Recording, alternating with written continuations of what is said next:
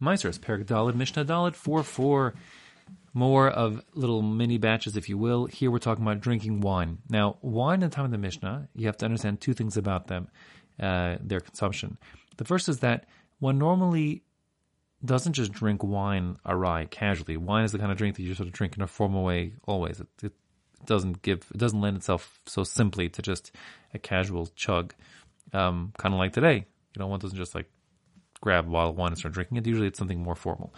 Um, so that's the first thing. So anytime you start drinking wine, it might already smack of being formal by the fact that it's wine you're drinking. Um, second of all, in the time of the Mishnah, they strongly preferred to drink their wine uh, diluted with water. In fact, there's a sheet in Maseches Brachas Perches that if you don't put water inside wine, it doesn't get the bracha of Borei Pri Hagafen, it has to be and Brei Priya 8 didn't reach the improved status of wine. Um, so that was their preference.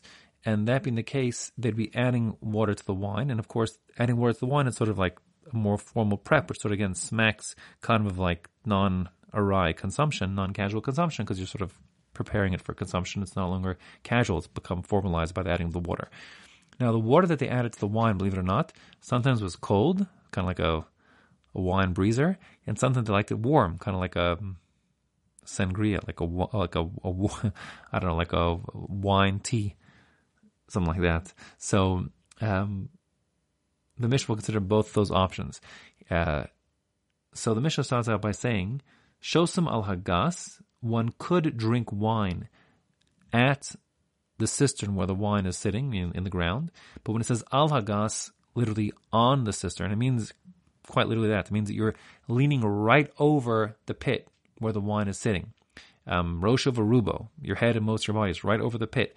The idea being that if you're drinking really at the pit, it's casual. But once you start removing your person away from the pit and eating anywhere else besides at the very pit where the wine is sitting, is drinking wine, and that's becoming already a, a formalized, um, more formal consumption requiring, requiring tithing. And certainly if you're adding water to make it uh, drinkable, and that is what Rabbi uh, Meir says. So he says, Shosan lagas, you can drink directly over the pit, Bein alachaman or bein alatzonin. Doesn't matter if you've used hot or cold water to dilute the wine, and it's still patur. It's exempt from tithing because you're eating it or drinking it arai, because you've positioned your body right over the pit, so you're drinking it right there. Um, that's Rabbi Meir Shita. Rabbi Eliezer Tzadok Mechayev. He says even then, even then you'll have to tithe um, the wine before drinking it. There's no such thing as, as drinking even directly on top of the pit.